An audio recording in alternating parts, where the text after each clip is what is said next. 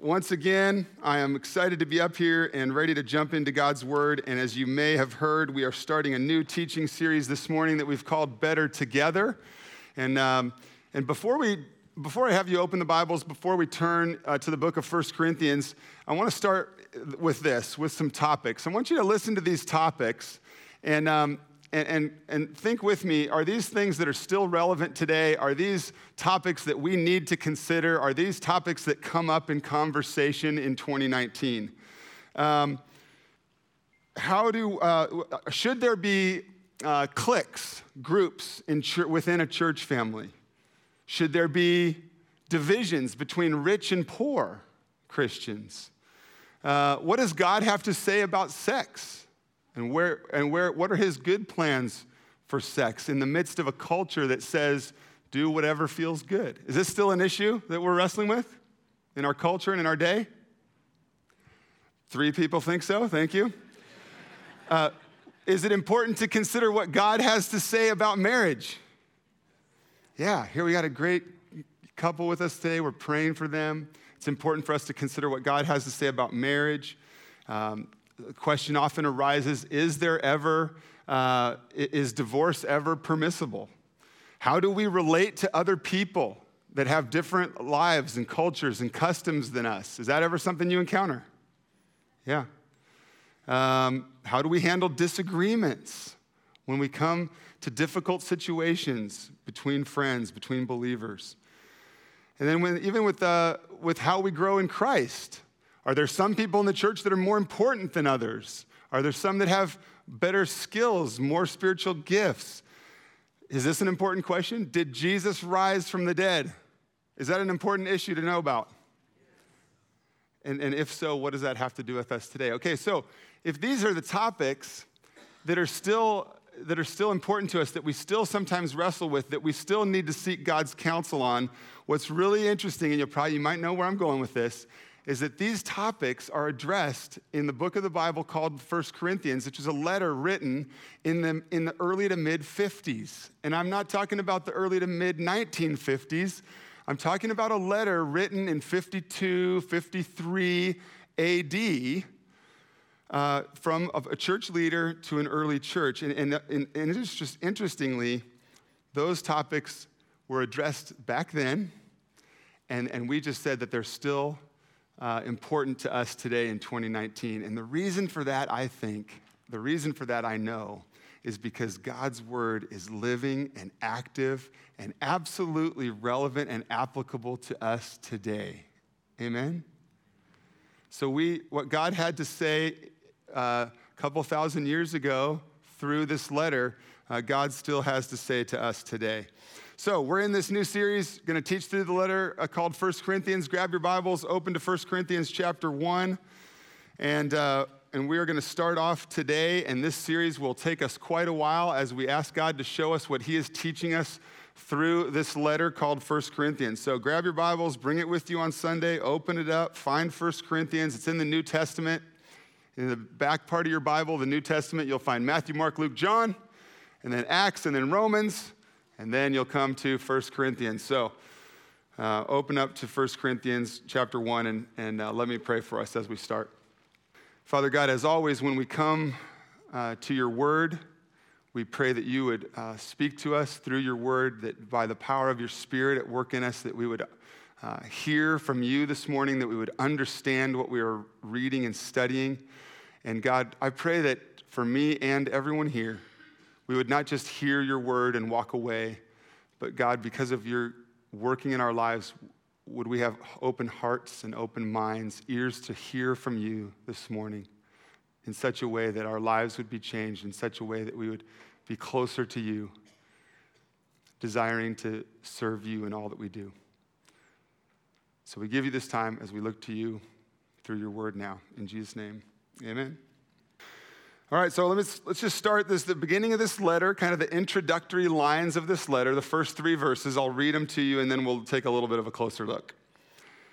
1 Corinthians chapter 1, verse 1. Paul, called by the will of God to be an apostle of Christ Jesus, and our brother Sosthenes, to those sanctified in Christ Jesus, called to be saints together with all those who in every place call upon the name of our Lord Jesus Christ, both their Lord and ours. Grace to you and peace from God our Father and the Lord Jesus Christ. So, right there, as we begin this letter, it's a, it's a typical letter uh, for those days, and it starts with who the author is. It's going to include who the letter is going to. And even in these first couple of, of, of verses, we see some hints to what Paul is doing and what God is doing through Paul and what this letter is going to be about. So we'll take a look at that this morning. So, first, who is Paul? Well, Paul's birth name was Saul. He was first known as Saul. He was a man from Tarsus, which is in modern day Turkey.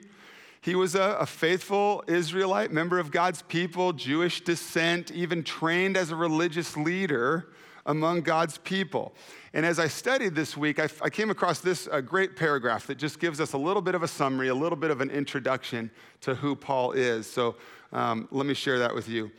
After the death and resurrection of Jesus, the church began to multiply significantly. So, so after Jesus is raised from the dead, now people are hearing the good news and becoming followers of Jesus, and so the church is growing rapidly. It says then at that time, Saul was a passionate opponent of Christianity. Saul was anti Christian. Saul, thinking that, that the Christians were a threat to his uh, religious training and to his viewpoint of God, uh, began to persecute Christians. It says that he spent all of his energy attempting to extinguish this newly kindled flame. He was directly involved in violent persecution. He stood by and watched Stephen's murder. Stephen was an early Christian leader. You can see that, you can find that story in Acts chapter 8.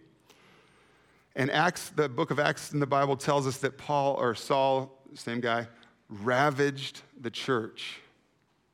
So this is the man writing our letter. But then, one day, it all changed. Saul was making the 150 mile trip from Jerusalem to Damascus. And while he was making this trip, it says that he had legal authority to hunt down any Christians and arrest them. But I love how the author puts it, of this note, put it. As he trekked forward to arrest these Christians, Saul was arrested by Christ. As Saul began being anti Christian and trying to thwart the spread of Christianity as he thought that he could uh, arrest Christians. Instead, what happened to him is he was arrested by Christ. He was struck blind and he heard a heavenly voice calling him to follow him, and Saul did. Uh, later, he became known as Paul. So here we have in verse 1, he's saying he's the author of this letter. Paul, called by the will of God to be an apostle.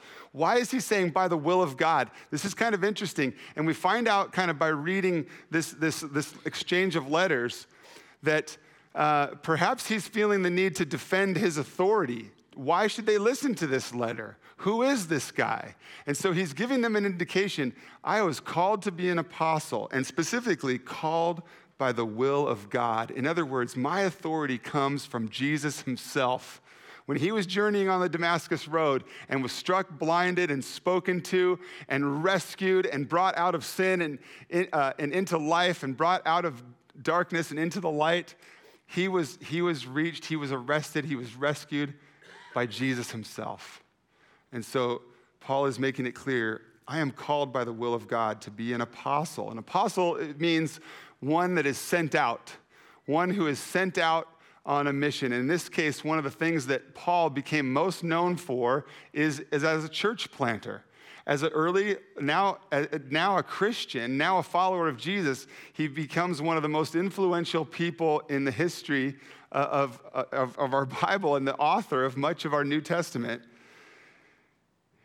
And so he says, I'm an apostle, a church planter. And one of the things that we see as we know more about Paul's life from elsewhere in the Bible is that he traveled around going to towns, proclaiming the good news of Jesus, and starting new churches in these towns, knowing that people could find life in Jesus, knowing that the good news of God could be spread throughout the world as he started new churches. And so that's what he was doing. So, so verse 1 tells us about the author. And it's interesting that it notes Paul called by the will of God, and our brother Sosthenes.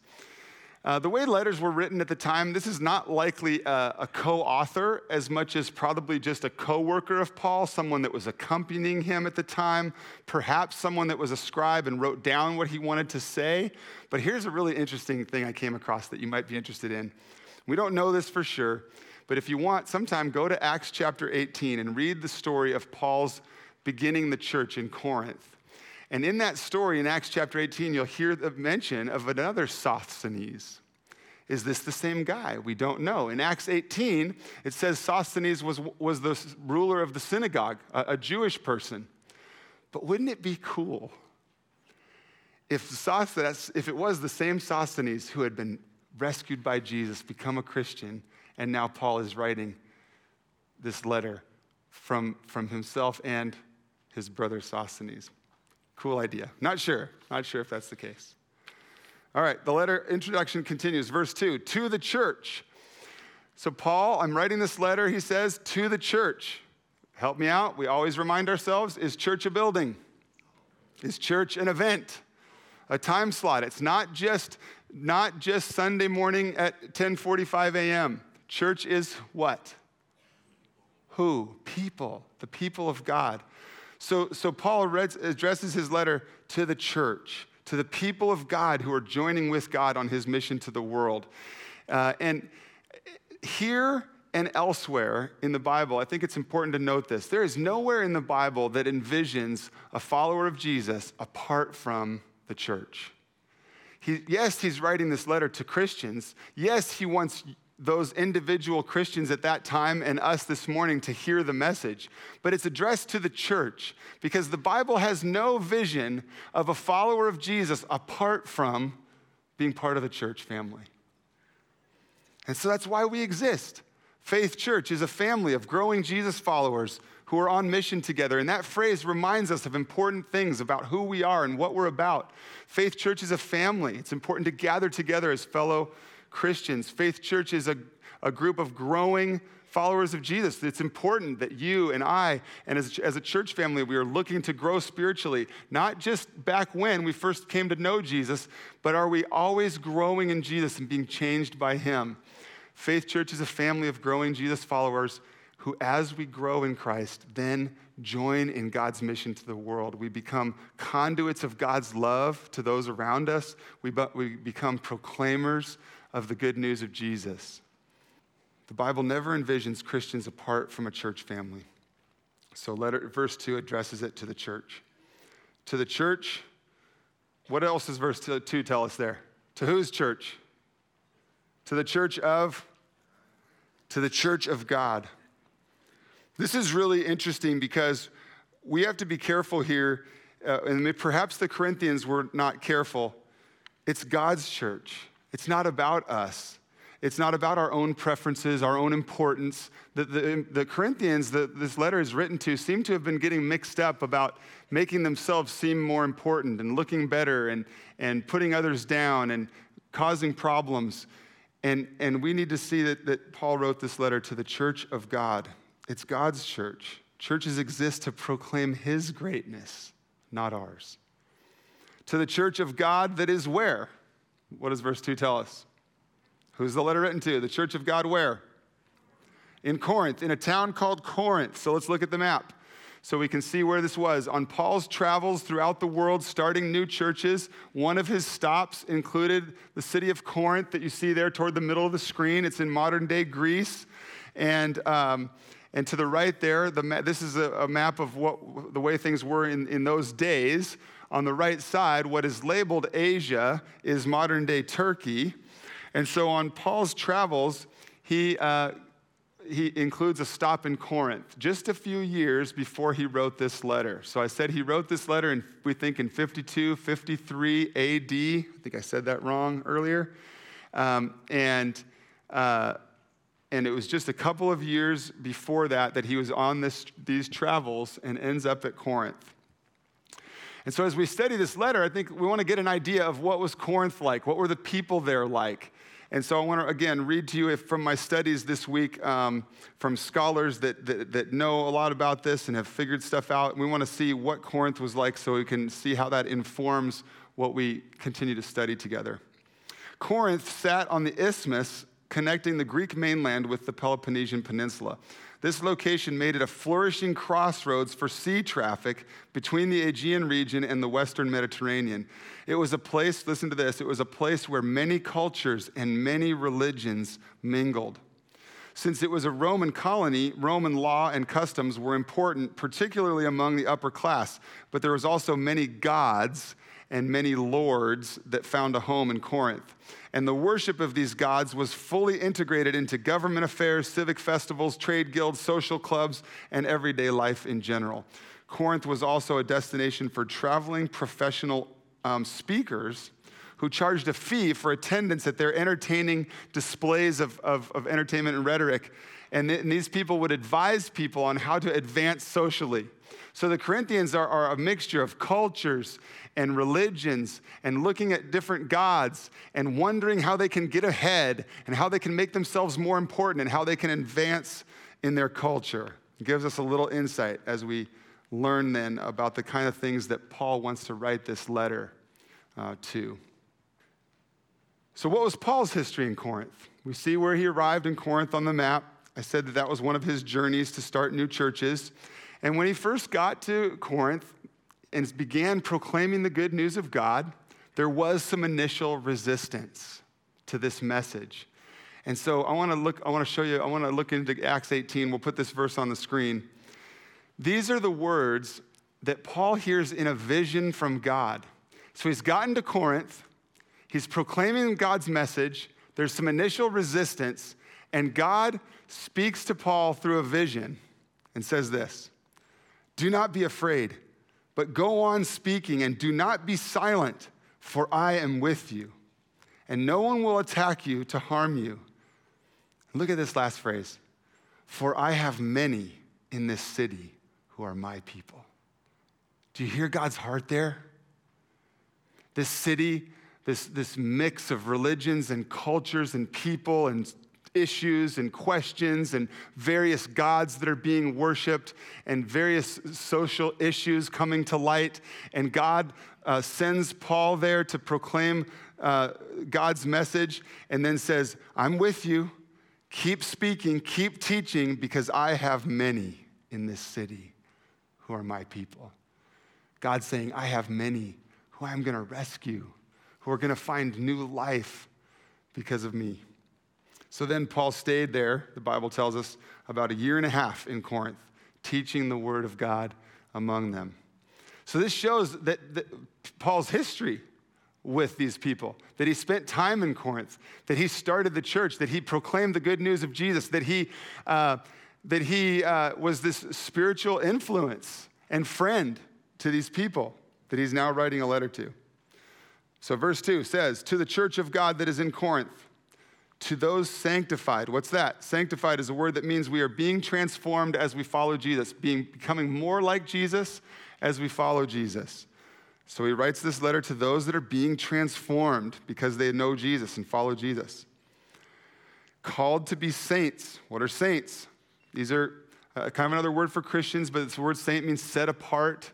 These are set apart ones, people who are called to be set apart to God, whose lives are to be to God. So that's who Paul's writing this letter to, to the church, to the people that have been transformed by Jesus and are set apart by God. And then he writes, called to be saints together with all those who in every place call upon the name of our Lord Jesus Christ, both their Lord and ours. I love that, that, that this translation of the Bible uses the word together there. Called to be saints together. And we called this series Better Together because as we study God's word in the coming weeks and we see what else 1 Corinthians teaches us, we will see that we are better together, that God intends us to live in community with other Christians. And, and his reminder here is that it's not just you, individual Christians. It's not just about you. It's not just about your preferences and what you want and you looking better and you making yourself more important. He says, he, I'm writing this letter to you together, the ones that are set apart by God, to recognize that you're part of something bigger, that you're together, that you're united with all followers of Jesus near and far.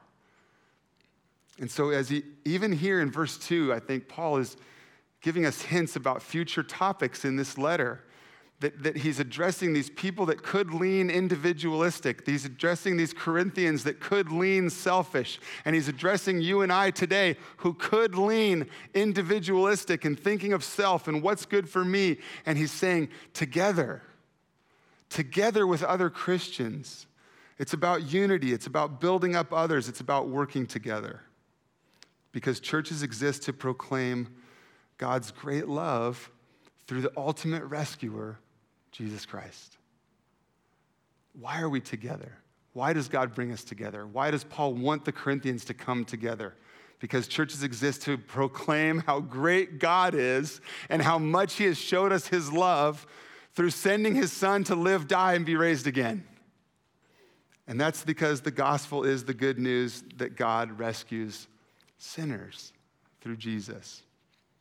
That's what churches exist for. That's why Paul is taking this time to write this letter, to bring the Corinthians together, to, to encourage them forward in joining God on his mission to proclaim the good news of Jesus' life, death, and resurrection.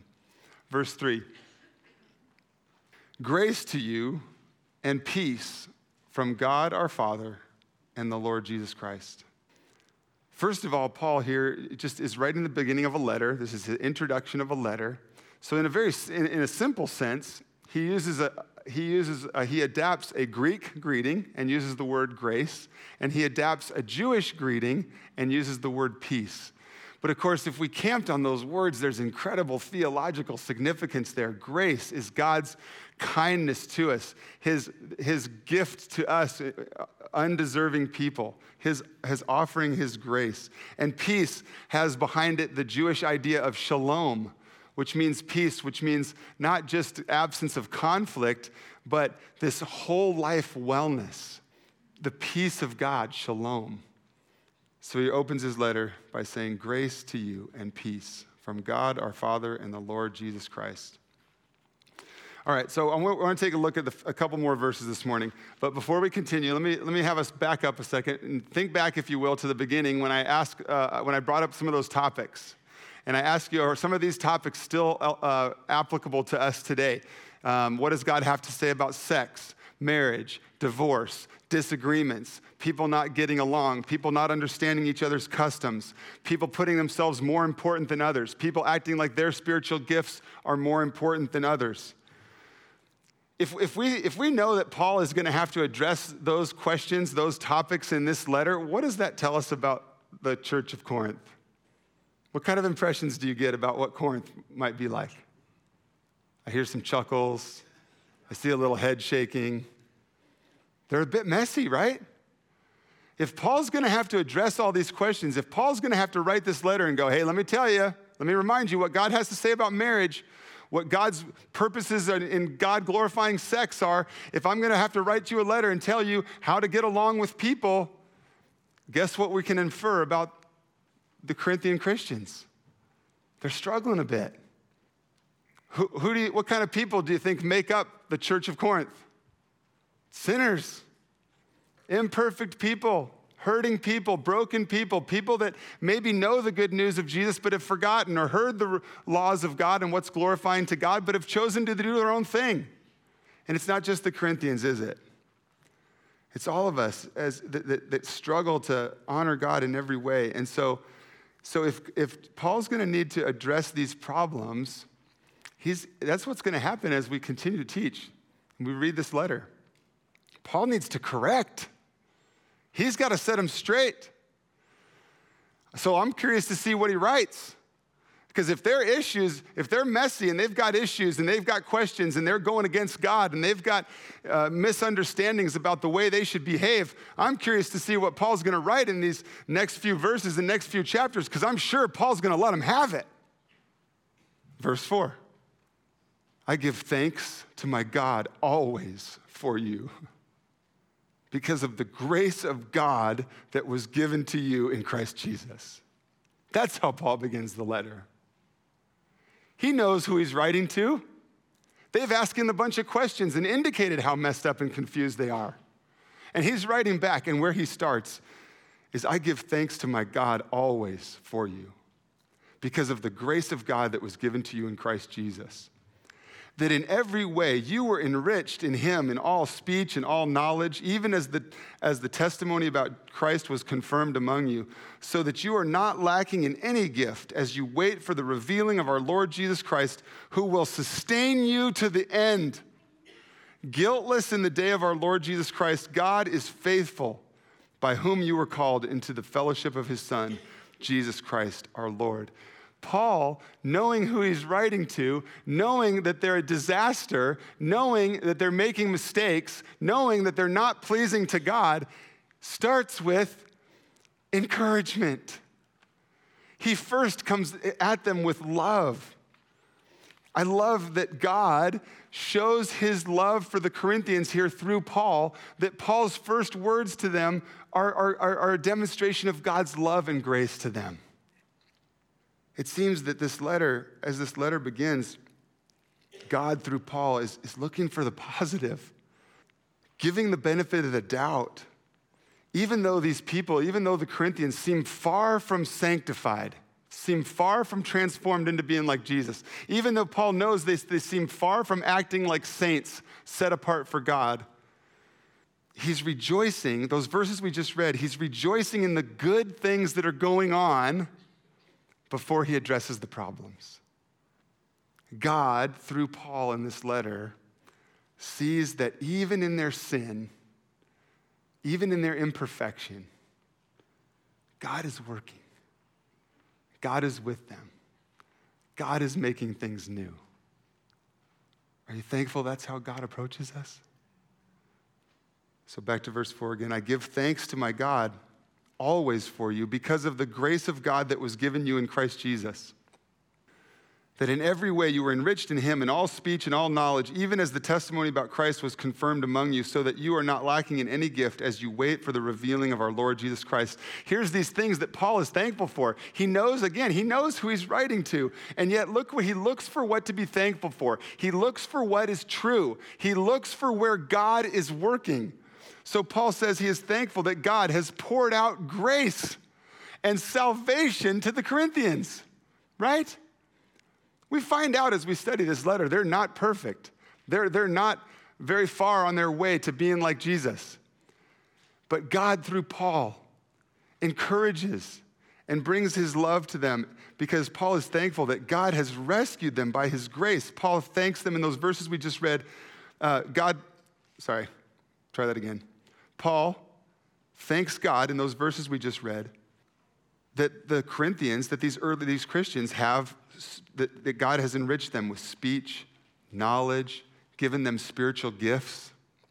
Now, this is interesting because in a few chapters, we're going to find out that Paul needs to correct them about these spiritual gifts. You're, you're misusing these spiritual gifts. You're prioritizing some of them more importantly than others. But here, at the beginning of the letter, Ket, don't miss this. Later, he's going to correct them about how they're using the spiritual gifts, okay? But now, at the beginning of the letter, Paul is saying he's thankful that they have the spiritual gifts. You know why? He's thankful they have spiritual gifts because that shows that they have the Holy Spirit of God living within them. And you know why he's thankful they have spiritual gifts? Because that shows that they have the Holy Spirit of God living within them. It shows that they've been saved by God's grace. It shows that they've been rescued from sin and death and hell and brought into the light and life in God.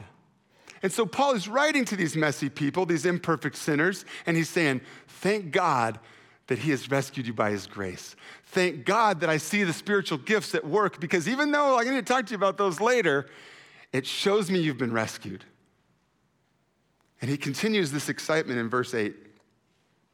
Look with me again at verse 8. Paul's continued excitement says it's the Lord Jesus that will sustain you to the end. And then he goes on to say God, in verse 9, God is faithful.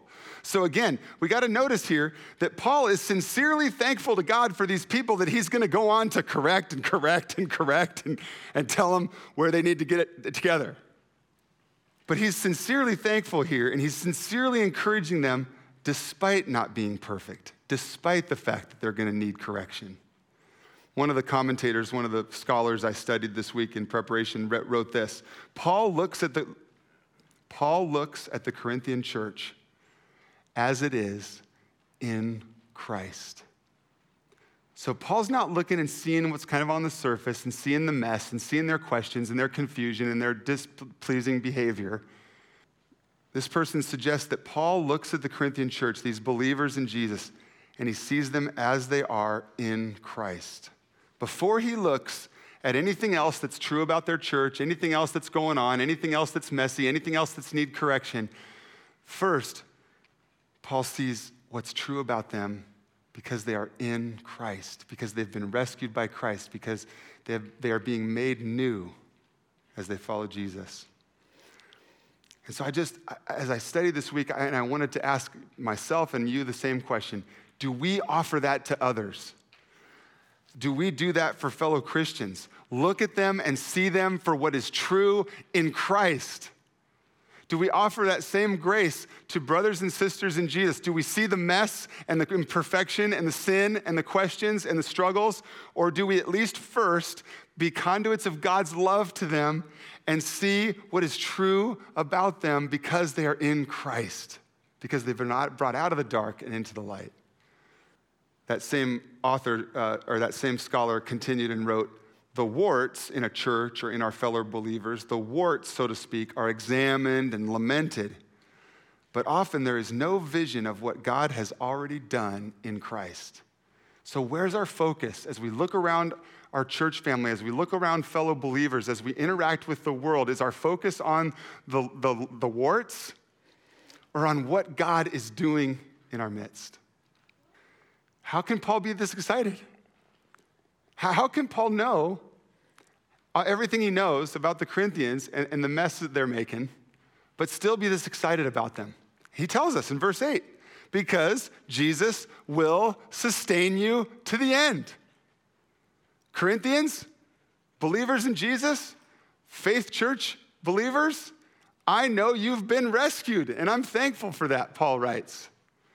And because you've been rescued, because you've been given spiritual gifts, God is at work within you. He's transforming you from the inside out. You are continuing to grow in Christ. And verse 8, Jesus will sustain you to the end. Verse 9, God is faithful. Elsewhere in the Bible, what God began in you, he will carry on to completion.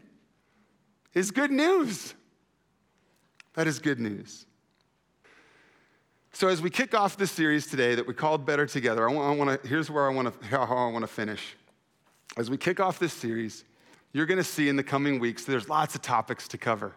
This letter covers some really interesting things, some hard things, some things that are problems for the Corinthians, and they probably are still applicable to us in 2019. And so it's going to give us a chance to think about different topics and what God has to say about this and what God has to say about that.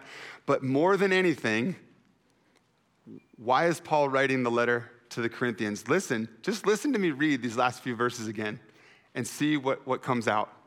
I give thanks to my God always for you because of the grace of God that was given you in Christ Jesus.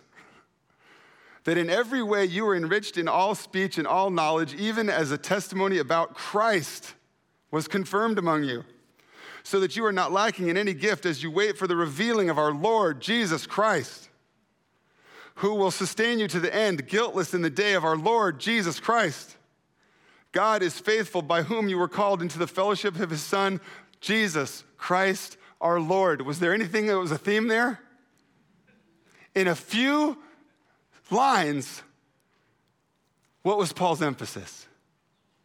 There's a lot of topics and we're going to, in, in 1 Corinthians, and we're going to find out that as followers of Jesus, we're better together. That, that Paul has uh, exhortation, encouragement, and reminders for us to come together in unity, to work together, to not put others down, but to lift others up. And so there's going to be a lot to cover, and we are better together. But this letter ultimately points to Jesus. This letter ultimately points to the good news of the gospel. The gospel is the good news that God rescues sinners like you and me, that sinful, broken, hurting, rebellious, go against God, displeasing to God, ask questions, get ourselves into messes, that broken, sinful you and me can be made right with a holy and perfect God through the life, death, and resurrection of Jesus. That's what this letter is about. And that's why we study God's word together. And that's why we come together to celebrate God's goodness to us through Jesus so that we can walk out these doors, go into our weeks, live amongst the people that God puts us in contact with as good news people. Let's pray. Father, we thank you for the, the amazing truth of the gospel, the good news that you bring us out of sin and death into forgiveness and life, that you bring us out of darkness and into the light. Father, we thank you first and foremost for your love to us through Jesus, for your rescue plan because of his life, death, and resurrection. We thank you for the cross where we can be made right with you. So, Father, as we look to you, as we continue to study your word individually in, in our homes each day, and as we study your word on Sundays together, God, speak to us, change us, remind us that you are with us, that we can trust you in all that's going on because you see us and you are working, and because you have many people in this city that are yours. We thank you for rescuing us, but God, would you use us as your people to Dallas and Oregon and beyond so that others too might find new life in you? God, we thank you that you sustain us to the end. We thank you that you are faithful. We thank you for the glorious truth of your grace, that we don't have to earn your love, that we don't have to match up for our salvation, that you've rescued us as a gift of grace. And before we leave this morning, God, would we reflect on peace that can be found in you? Shalom, whole life wellness as you, as we trust you, as we, as we rest in you. Not that life will be perfect, but that in the midst of our circumstances, we can find peace, shalom in you. So, Father, as we continue in our time together this morning, as the ushers come to receive our gifts, and as we lift our voices in song, I pray that all we do would be out of thankfulness to you, your great love to us, the grace and peace that you pour out to us. We love you. We thank you. We pray this in Jesus' name. Amen.